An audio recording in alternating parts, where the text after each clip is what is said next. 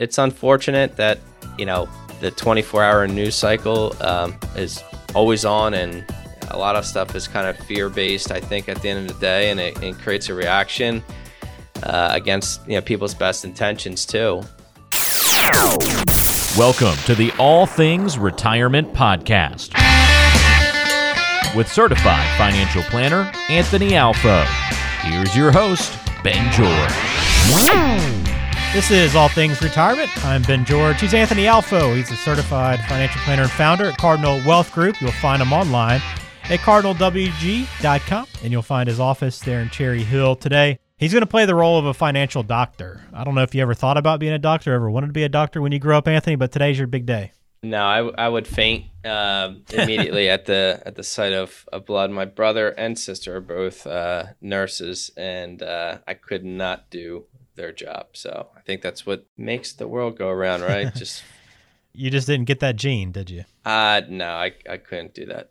That's uh I, I just wouldn't want to be in a hospital every day and uh, probably too much of a germaphobe too. So I'm probably not the right person in, in there. Yeah, and God bless all those people on the front lines that are taking Absolutely. care of us every day. I'm, I'm with you. I don't I don't think I could do it every day, but I'm extremely grateful for those that do.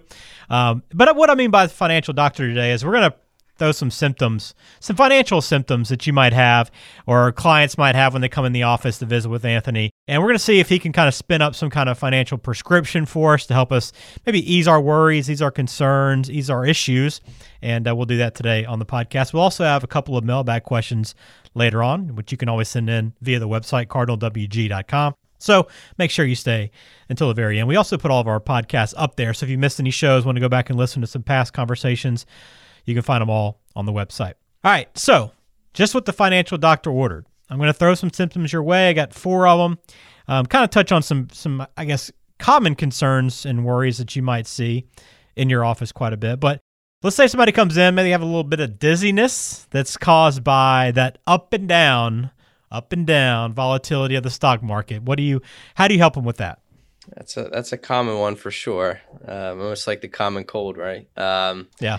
So, you know, we we got to understand them from where they're coming from first and and understand like from an empathetic standpoint and and really listen, but also we got to maybe if it's not a client of ours at this time and they're coming into our office at first, let's see what's underneath the hood and we'll look at their investments and just set the right expectations and say you know the way that you're actually invested this might be exactly what you would expect or or maybe it is you know outside of the norm. And it might be for a reason that we can trace and for other times it maybe it's not. So you know getting a sense of what the mix is and might be uh, right in line with it but then also how they get set up this way to begin with and you know why does it make sense to change it now? I understand that you are not feeling great about it and it could just not be the account that's the issue. It could just be something else that's happening that's making them feel that way. So i think it's best to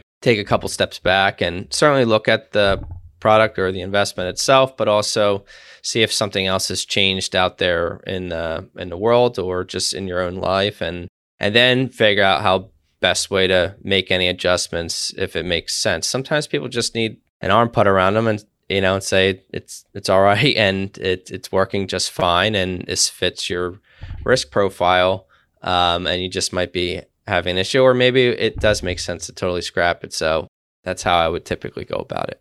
Okay. Well, I'm sure you've heard the expression paralysis by analysis. Well, that's our next symptom here. It's it's when you you know you have some paralysis in your financial decision making process just because you feel like you got too many investment options to choose from, you just can't pick one. Yeah, I think that that's uh, our industry as can be overwhelming as a whole at times, and especially if you're put like we're not going to do this, uh, put some type of sales proposal with like a portfolio and have all these like alpha, standard deviation, Sharpe ratio, all these numbers that the average person is really not going to um, understand and I, I don't think at the end of the day it's necessarily there to help them overall. It's certainly important to understand certain numbers and, and for us to relay it in terms that they can understand. And they're coming to you. I guess I'm the doctor in this stamp in this example mm-hmm. to fix whatever the issue is, provide them with the remedy. when I go to the doctor, they prescribe me something. I have a few questions I'm asking, but you know, I couldn't even tell you what's in Tylenol. All right. It's just, this is what you need to take when you have a headache. So I think from our perspective, the best way to kind of go about is that, you know, they're coming to us for a reason. Let's go through the process of, you know, whatever the goal is that we're trying or concern that we're trying to alleviate and narrow it down to the three or four or five or two best options, broadly speaking, and describe those in, in terms that they can understand. And then from there, understand what's the important criteria for them to be able to make a decision. So it could be, you know, I want to make sure cost is low, or I don't want it to be actively managed, or I don't want it to be a company that I don't know. I mean, everyone has different criteria that, you know, I want somebody with a long track record. I don't want anything new. I mean, it, it just, you, know, you have to ask those types of questions, but that's just going to help us um, reduce down and keep reducing it so that we can get it hopefully down to one or two that makes the most sense. Sometimes it might be a blend of both options or or could be a blend of three options. But I think where people go wrong is putting some, you know, sales proposal in front of them with all these chaotic numbers. There might be a point where it does make sense where that's the ultimate decision um, at the end. It's a given that whatever you're putting in front of them is something of a solution that's suitable and would work. But I think starting off from there is where you can lose a lot of people and it becomes overwhelming. I try to really boil it down to and use a lot of analogies in terms of what they actually understand on an everyday basis and then kind of go from there. It's a tough one though, for sure.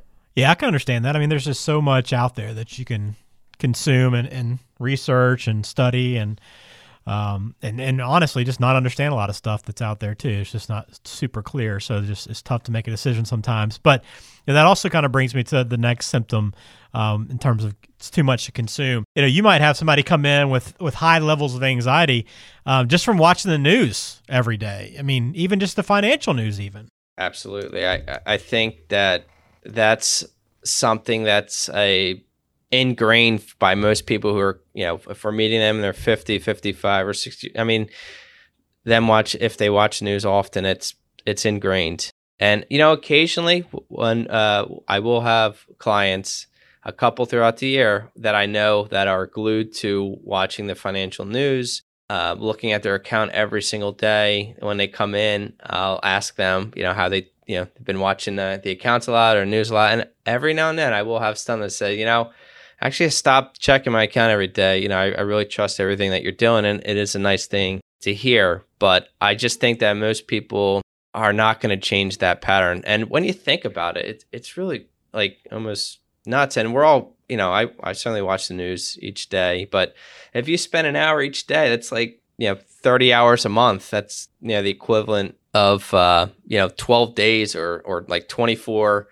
uh, waking hours, right? Of of days that it's just being wasted, and nothing really changes, right? It's it's a lot of the same stuff that's going on. So it, it's unfortunate that you know the 24 hour news cycle um, is always on, and a lot of stuff is kind of fear based. I think at the end of the day, and it, it creates a reaction uh, against you know people's best intentions too. So I I think that it's something that we just want to understand somewhat and how much concern that they have around their account. Are they watching it every day? But if, if you think about it like a diversified investment that's you're trying to get like a 6% rate of return at the end of each month, maybe hopefully is up a half a percent. So, I mean, there's a uh, there's a ton of news every day on what's going on. The you know the S and P is up you know two percent, it's down two percent yeah, when it all washes out, you know, most of the time when it's a diversified account, it, it might only be up half a percent at the end of the month. Was that really worth all the time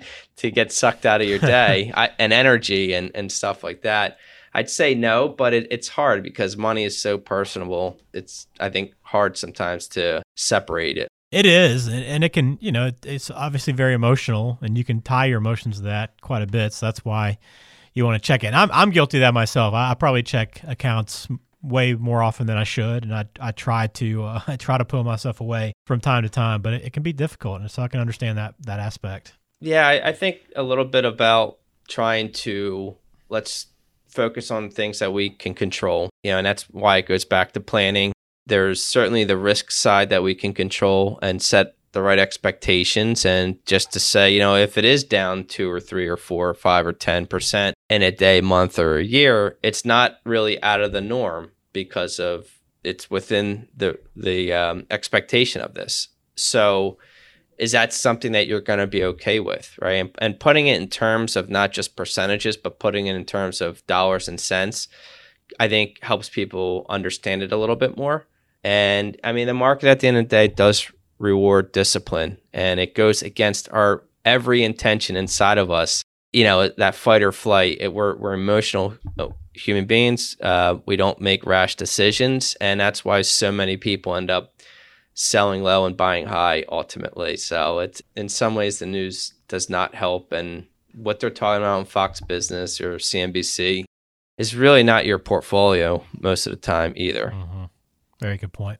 All right one more symptom for you to diagnose for us.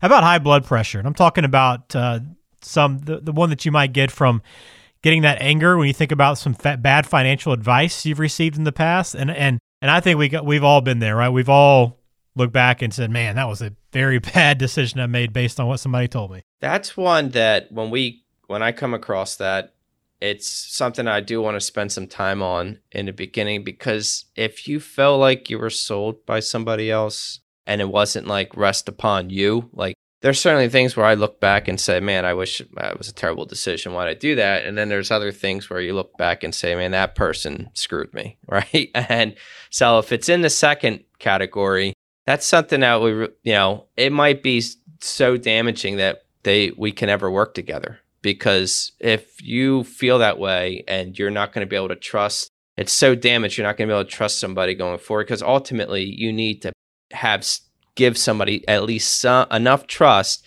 to be able to do something for you. If you're not going to it's not something that you can start off with zero right trust to to get started and working with an advisor. So um, if it got to that point and it's unfortunate and and maybe there's some things that we can point them to. But if it's somebody who's like, I'm damaged, but I'm still, I know I need help, um, we really want to take good care and understand, you know, kind of what happened, empathize with that situation, and figure out how we can make sure we can help build up some trust around that going forward. It's it's unfortunate that there's been some bad actors that have really affected our industry as a whole and um, you know our, the trust that the average consumer has in uh, financial advisors uh, i definitely have felt that before you know showing up to a party oh what do you do? You're funny. Oh and then they rolled their eyes. You know it's like you know i know that there's not good ones but there's yeah. plenty of good people that are giving good advice and and really care about where you end up. But again it just depends on how bad that bad advice is and and where it stemmed from to see if you can actually have the opportunity to help people. Yeah. Very good stuff. Well, you did a good job uh, acting as a financial doctor, Anthony. Kudos to you. you. Uh, but if you do have questions, if you do want your portfolio, let's say, to be diagnosed, feel free to reach out to Anthony via the website cardinalwg.com. All right. We had a couple people do that and uh, send us a couple questions for the show. So I want to get to those before we get out of here today. Two came in. First one from Gabe. I have our retirement savings spread out between my 401k, two IRAs, a Roth, and several mutual funds purchased with after tax dollars. Which account should I start withdrawing from first? Well, Gabe, you know, common financial advice was always more or less to pull from the after tax dollar savings accounts first, and then usually the after tax mutual funds most of the time, and then the 401k IRAs would be next. And usually they want you to wait till like, you know, required minimum distributions, which is around 70, if you can hold off that long, because it'll keep growing tax deferred. And then lastly, the Roth. But we're seeing a lot of times that that is um, completely not the situation. And you really want to take a step back and look at all your income sources, including Social Security, if you have pension, part time work, spouse work, spouse's um, social security, to really figure out what's the way that you can uh, find some we'll say tax equilibrium or or finding a way to to take advantage of some of the lower tax brackets that you might have at, at a certain time. If that's the case, you want to try to take advantage of it. And that might mean drawing from your 401k and IRA first and leaving the savings or mutual fund accounts alone. Uh, so just got to kind of look at all the income pieces that you have and and figure out what's the most optimal way and see if that kind of fits your own like vision and if you're okay with that. Because I think for some people, you could tell them to say delay both social securities out to 70 and you're 62 years old and you can take out, you know, a lot of your money in your 401ks and IRAs at a much lower tax bracket might not be something that's palatable for some people because they're like, I, I just can't see myself waiting to, to 70, even if the math makes sense. So that's where the, the customization and uh, is important to understand too. Very good. Thanks for that question, Gabe. Appreciate that. Karen has our last one today on the show. What's your opinion of all the robo advisor stuff I've been hearing about? Is it something worth looking into? Well, Karen, I, I have uh, an Acorn account, uh, which is a robo advisor. Um, I have it as a way to take my leftover change from each transaction from my debit card and it takes the remainder and it puts it into the account and it invests it automatically without me thinking about it. I rarely ever look at the account, um, and I think I do a, a weekly contribution uh, as well on top of that. So it's it's for that purpose. I think if it's a great thing, and I think for people just getting started off, it's a way for them to you can set up an account in like within minutes, which is amazing and fantastic. And I think that that can be a great option for some folks trying to get started. I, I think though where the lines start to blur a bit is when you maybe have um, a greater level of sophistication that you might want, customization, or just advice at the end of the day. You're not going to get customization or advice in, in a robo advisor. And if, if you want that human interaction, in that in the cases of the robo, it's not there yet. I'm sure it's something that they're working on. Uh, but I, I think that just understanding where you're at in life and what you're looking for. It could just be an account that you want to have for some of your money. It just really depends. So I don't think there's inherently anything totally wrong with it, but I think it's just a matter of what do you want in an advisor relationship at the end of the day. All right, there you go, Karen. Thanks for the question. I encourage anyone to send a question in that you have for the show, anything on your mind, thoughts, concerns, issues uh, to Anthony. CardinalWG.com is the website. Also, you can call at 609 362 5512 is the number. And uh, we will be here again in a couple of weeks going through more financial conversations. So please subscribe to the show as well. Anthony, enjoyed it. Um, again, uh, we appreciate all your insight and perspective on financial and retirement planning and uh, look forward to talking to you again soon. Thanks again, Ben.